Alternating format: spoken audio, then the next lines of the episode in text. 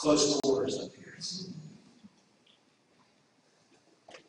The gospel reading for this first Sunday in Advent, this uh, first Sunday of the Christian year, has pushed us into the Gospel of Mark. And this is, as I warned you a few weeks ago, uh, one of those rather strange passages of Scripture that comes up this time of year. So, hear God's words to you from the 13th chapter. But in those days, after that suffering, the sun will be darkened, and the moon will not give its light, and the stars will be falling from heaven, and the powers in the heavens will be shaken. And they will see the Son of Man coming in the clouds with great power and glory. Then he will send out angel, angels and gather his elect from the four winds, from the ends of the earth to the ends of the heavens. From the fig tree learn the lesson. As soon as its branches become tender and put forth leaves, you know that summer is near. So also, when you see these things taking place, you will know that he is near, is at the very gates. Truly, I tell you, this generation will not pass away until all these things have taken place. Heaven and earth will pass away, but my word will not pass away.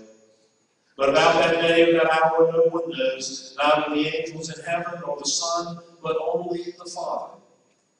Be aware, keep alert, for you do not know when the time will come. It is like a man going on a journey when he leaves home and put his slaves in charge, each with his work and commands the doorkeeper to be on watch. Therefore, keep awake, for you do not know when the master of the house will come, in the evening, or at midnight, or at cockcrow, or at dawn, or else he may find you asleep when he comes suddenly. And what I say to you, I say to all keep awake. This is the word of the Lord.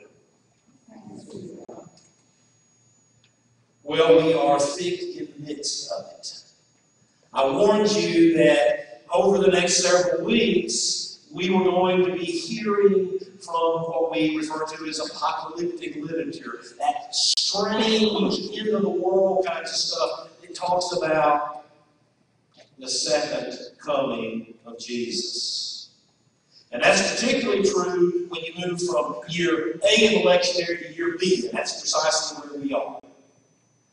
Lamar Williamson was a professor at Union Seminary in Virginia, and he writes the 13th chapter of Mark it has become a happy hunting ground for those who are fascinated by the end of the world.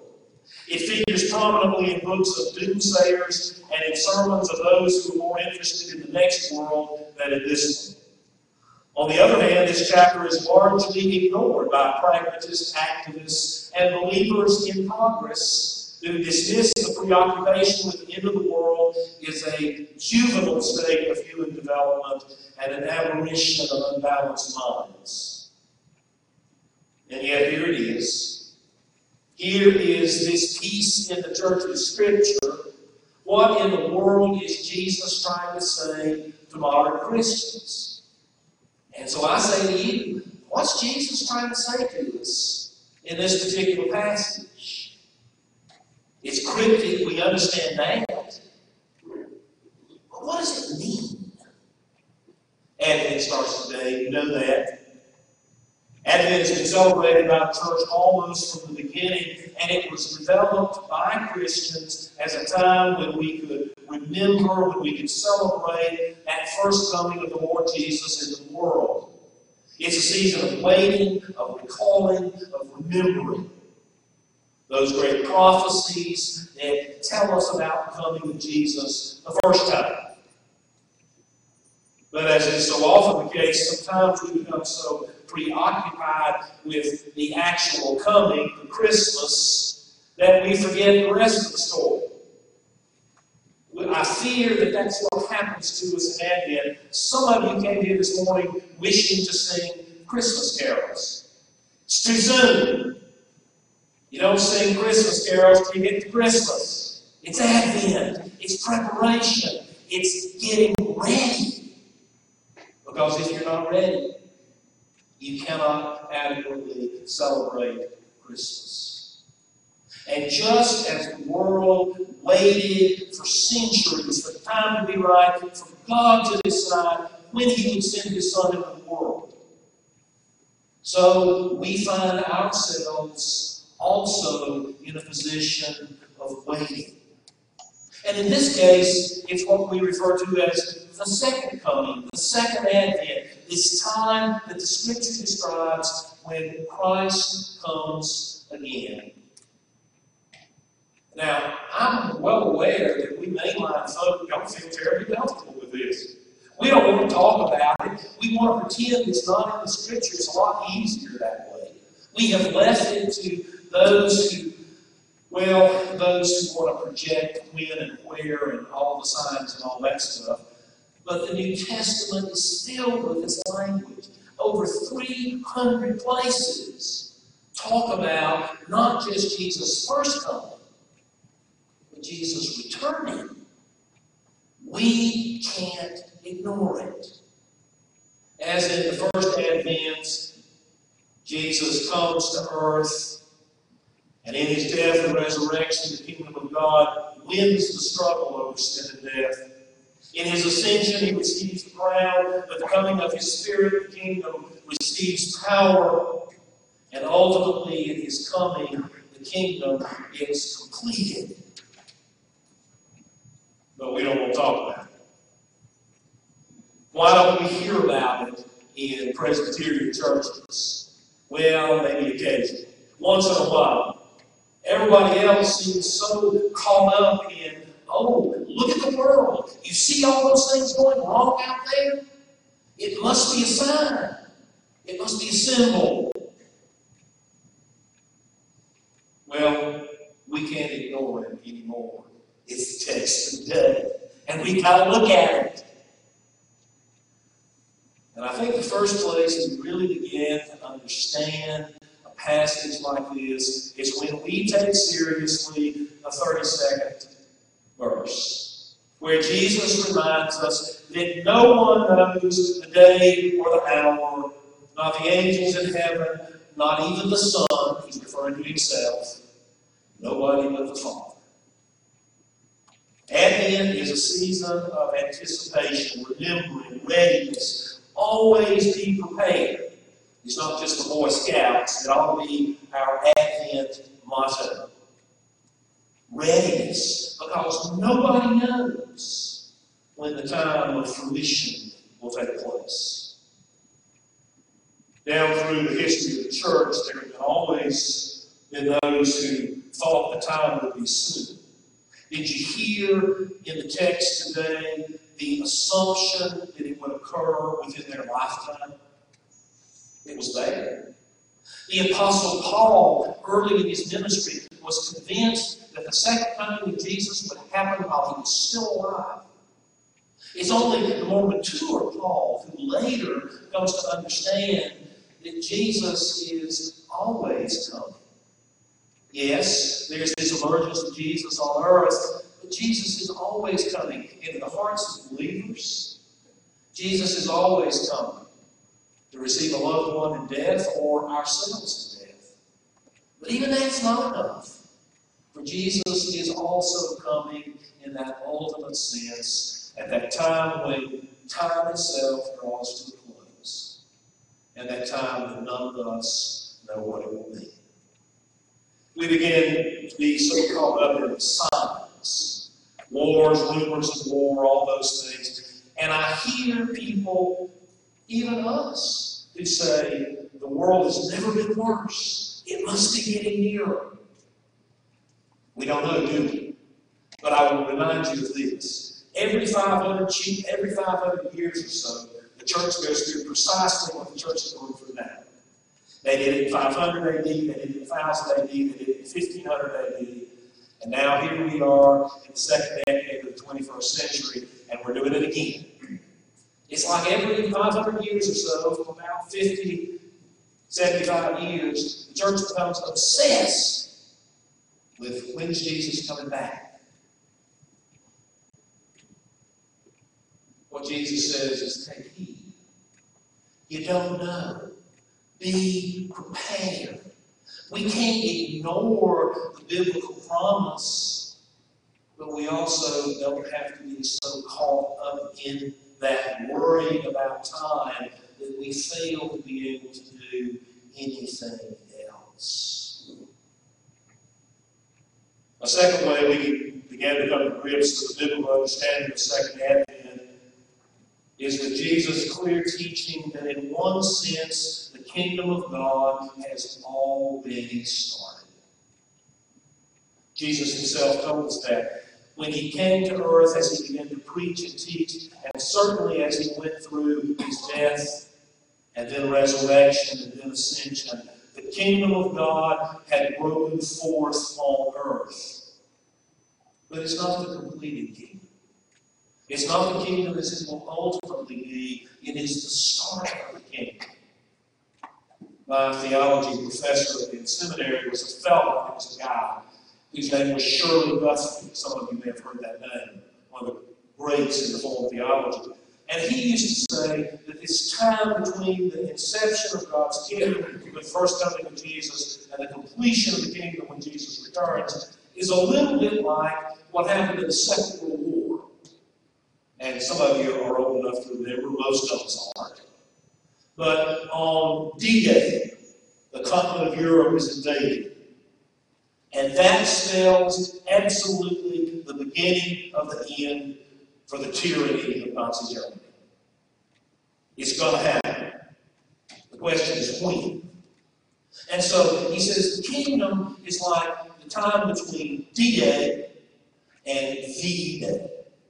You don't know how long it's going to take. You don't know what will happen in between. There will be victories and losses.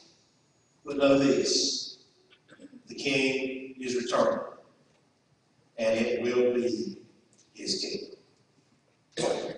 The early church understood that not only must we always be prepared, but we must watch.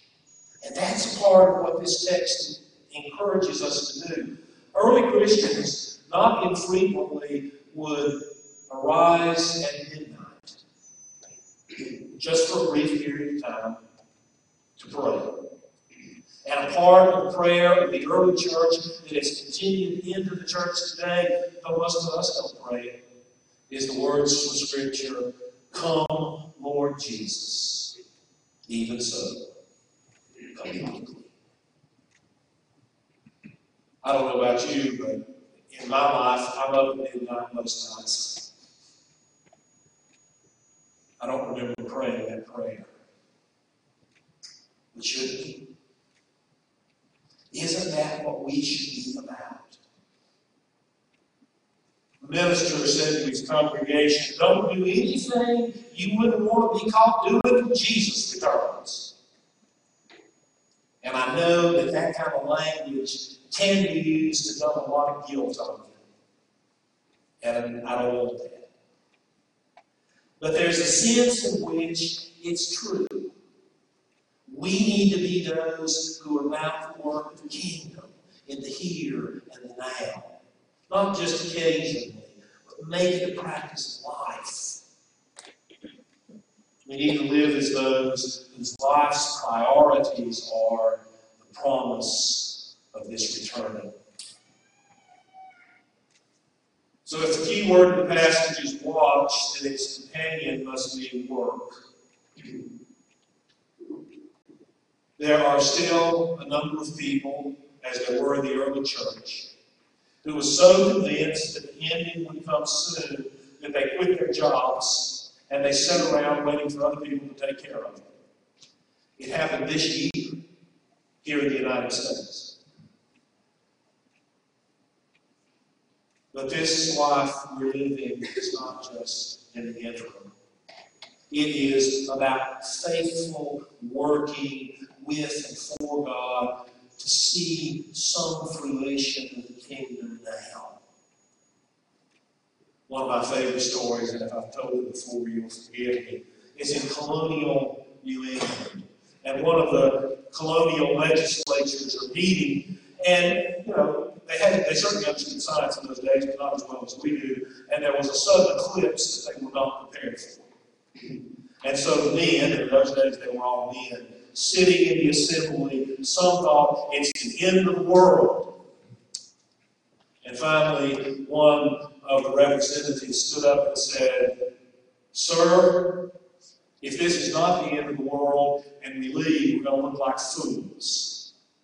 If it is the end of the world, I prefer to be found doing my duty.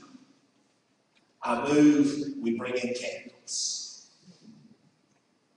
Remember, better to light a candle than curse the darkness.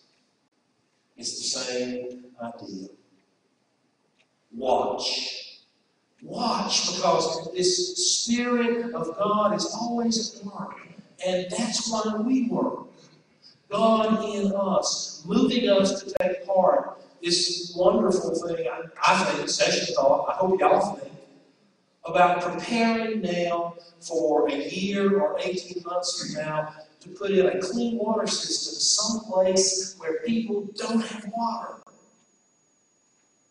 Isn't that a wonderful idea? What if the end comes before we get there? Well, gee, we won't have to worry about it, will we? But I prefer to be found doing my duty.